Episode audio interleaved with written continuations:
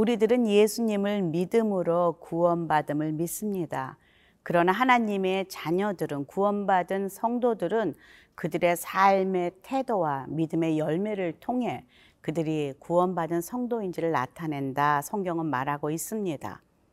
오늘 예수님께서는 제자들을 향하여서 옛 율법을 온전하게 이루며 사는 삶은 무엇인지 구약의 그 율법을 재해석하며 가르치고 있습니다. 마태복음 5장 17절에서 26절 말씀입니다.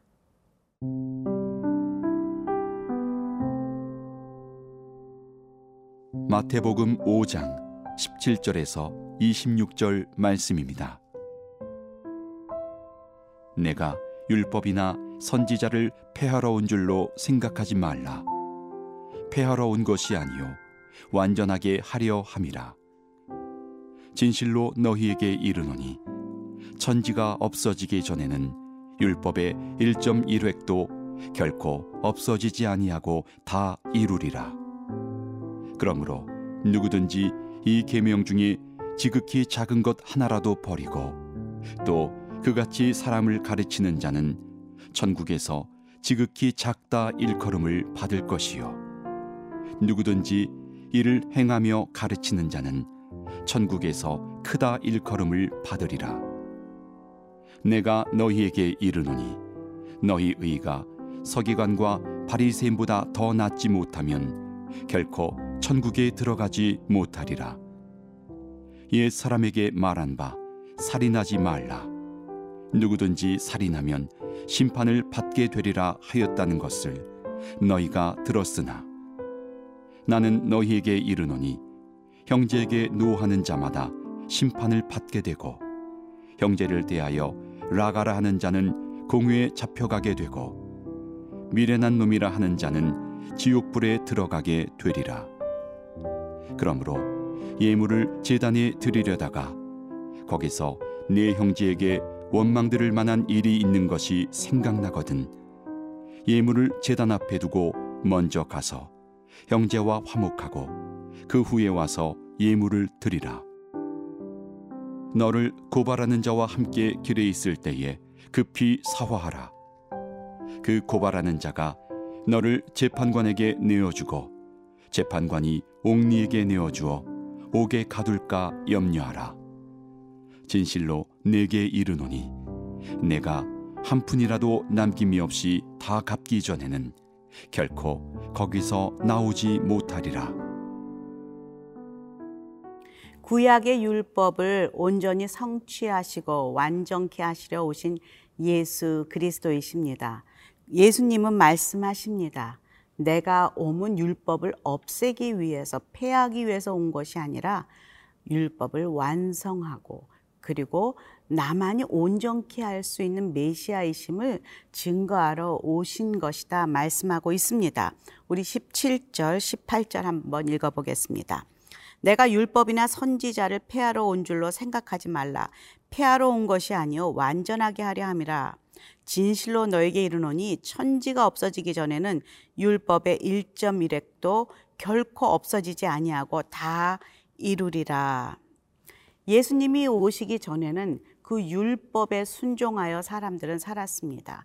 그것에 순종하다 자신이 죄를 지으면 또 속죄제를 드리고 또 속건제를 드리고 그렇게 자신의 죄를 씻어가면서 율법이 그들의 그 삶의 기준이 되었습니다.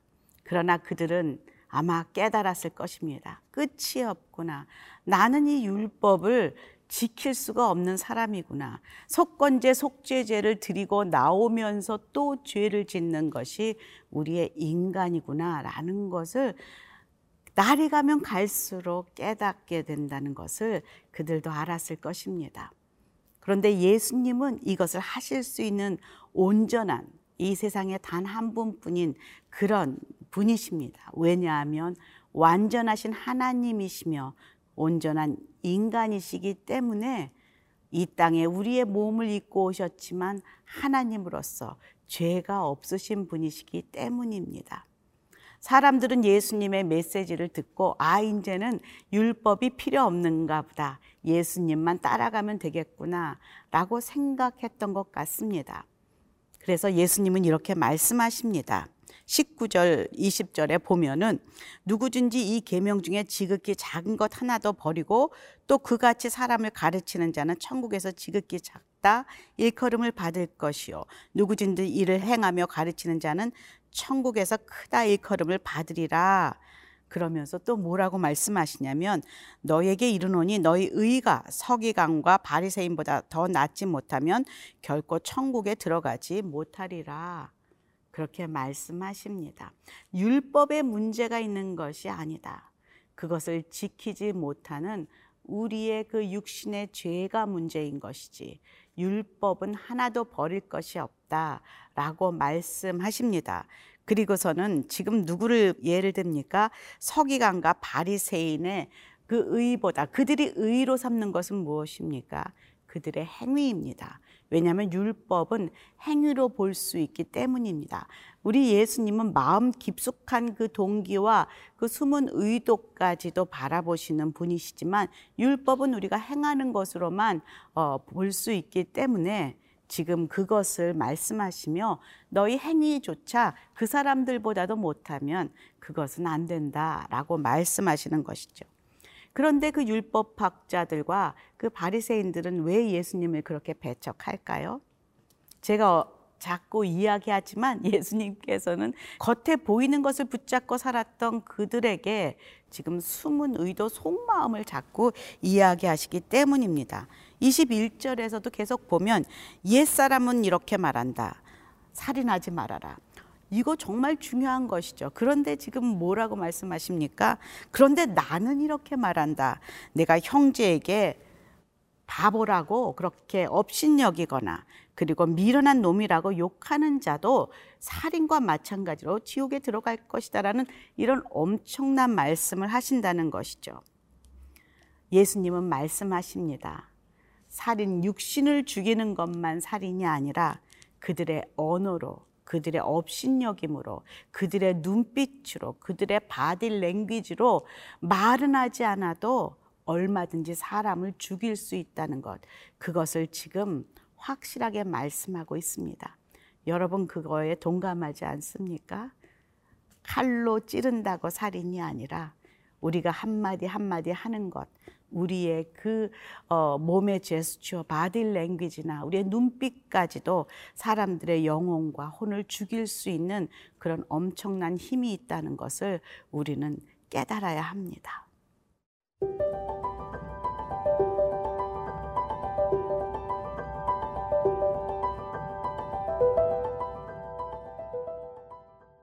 서기관과 율법 학자들은 바리새인들은 철저하게 율법을 지키는 것 같았지만은 정의, 극률, 사랑, 믿음 그 율법의 기본적인 그 삶을 버리고 겉모습만을 붙들고 살았던 사람들입니다. 그래서 예수님께서는 그들의 그 예배를 드리는 위선적인 모습을 보고 이렇게 말씀하십니다. 그러므로 예물을 재단에 드리려다가 거기서 내 형제에게 원망 들을 만한 일이 있는 것이 생각나거든 예물을 재단 앞에 두고 먼저 가서 형제와 화목하고 그 후에 와서 예물을 드리라. 그 바리새인들이 늘 자랑하는 것은 늘 그들이 기도하고 예배하고 그렇게 어, 성전에서 삶을 살고 있다는 것이 그들의 늘 자랑이었습니다. 그리고 사람들에게 존경받는 이유였습니다. 그러나 그들이 중심적으로 사람들과 화해하지 못하고 그리고 온전하게 하나님께 마음으로 예배하지 못하는 것을 지금 지적하십니다. 이사야서에서도 하나님께서는 그렇게 성전을 왔다 갔다 하며 제물만 드리고 예배하는 그 어, 유대인들에게 이렇게 말씀하십니다. 여호와께서 말씀하시되 너희가 무수한 재물이 내게 무엇이 유익하뇨? 나는 순양의 번제와 살찐 짐승의 기름에 배불렀고 나는 수송아지와 어린 양이나 숫 염소의 피를 기뻐하지 아니하노라. 너희가 내 앞에 보이려 오니 이것을 누가 너희에게 요구하였느냐? 내 마당만 밟을 뿐이니라 너희들이 그냥 왔다 갔다 겉모습만 마당만 밟고 왔다 갔다 하지 나는 너희들의 예배를 받지 않는다. 정말 엄청난 두려운 말씀입니다. 마치 바리새인과 세리가 하나님께 기도할 때에 바리새는 나는 저 세리 같지 않아서 감사하고 나는 이렇게 하나님을 예배해서 감사하고 그 감사의 제목을 올릴 때에 한 구석에서 세리는 하늘을 쳐다보지도 못하면서 하나님 저는 죄인입니다. 그렇게 고백하는 그 기도 중에 하나님께서 어떤 기도를 더 의롭게 여기시고 기뻐하셨습니까? 그렇습니다. 세리의 기도였습니다. 우리는 정말 착각하는 것 같습니다. 교회를 오고 가고 많은 기도를 우리가 새벽에 나와서 또 철야에 나와서 하면 우리는 뭔가 된 것처럼 의로운 것처럼 그렇게 착각합니다. 그런데 뭐라고 합니까? 형제와 화목하지도 못하고 그 관계를 이야기하고 있습니다. 그 피스메이커의 역할을 하지 못하는 그런 너희들이 어찌 하나님, 그 피스메이커인 하나님께 예배할 수 있겠느냐라고 중심을 보신 하나님께서 말씀하십니다. 그리고 뭐라고 하세요? 25절에 보니까 네가 그 사람이 너를 고발해서 지금 재판하러 갈 때에 어, 빨리 급히 그와 화해하라고 말하고 있습니다. 때를 얻든지 못 얻든지 화해하라. 너희의 삶의 우선순위가 무엇인지 말하고 있습니다. 저는 이거를 보면서 이렇게 드는 생각들이 있습니다. 그거는 우리가 많이 부모님들과 이웃과 화평하지 못하는 그런 어, 사람들을 주변에서 많이 보기 때문입니다. 이렇게 목사로 사역하다 보면 청년부들이나 사람들을 상담하게 되는데 그 부모님들과 화평하지 못하고 그 남편과 자식과 이 미움 때문에 어려워하는 많은 사람들이 어, 있습니다. 그러나 그들은 정말 교회 열심히요, 사역도 열심히요, 기도도 열심히 합니다. 그런데 이 문제를 풀지 못하고 있습니다. 그런데 여기서 보니까 급히 먼저 가서 그것부터 하라. 라고 지금 율법을 재해석해 주고 계시는 예수님의 음성이 있습니다. 부모님이 돌아가신 후에 하는 것은 아무 소용이 없습니다.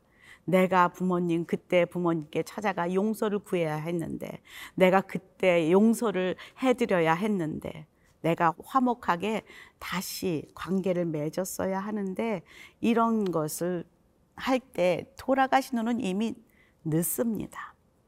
아이들은 마음을 닫고 부모의 용서가 오지 않을 때는 시간이 지나면 부모의 용서를 받아들이지도 않습니다. 그러기에 미안하다, 잘못했다, 고맙다, 용서한다, 용서해라. 그런 하나님의 언어들은 그런 화평의 메시지들은 때를 얻든지 못 얻든지 하는 것이 저희들에게 꼭 필요합니다. 그리고 그것이 참 예배임을 먼저 예수님께서 말씀하고 있습니다.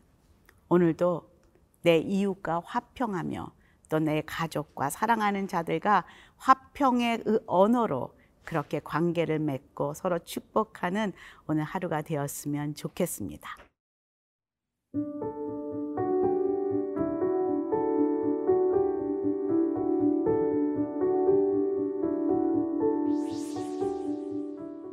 주님 오늘도 참 믿음이 무엇인지 삶의 예배가 무엇인지 구체적으로 가르쳐 주셔서 감사합니다.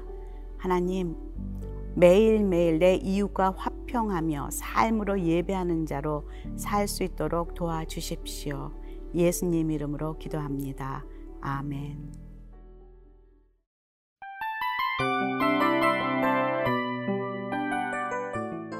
이 프로그램은 청취자 여러분의 소중한 후원으로 제작됩니다.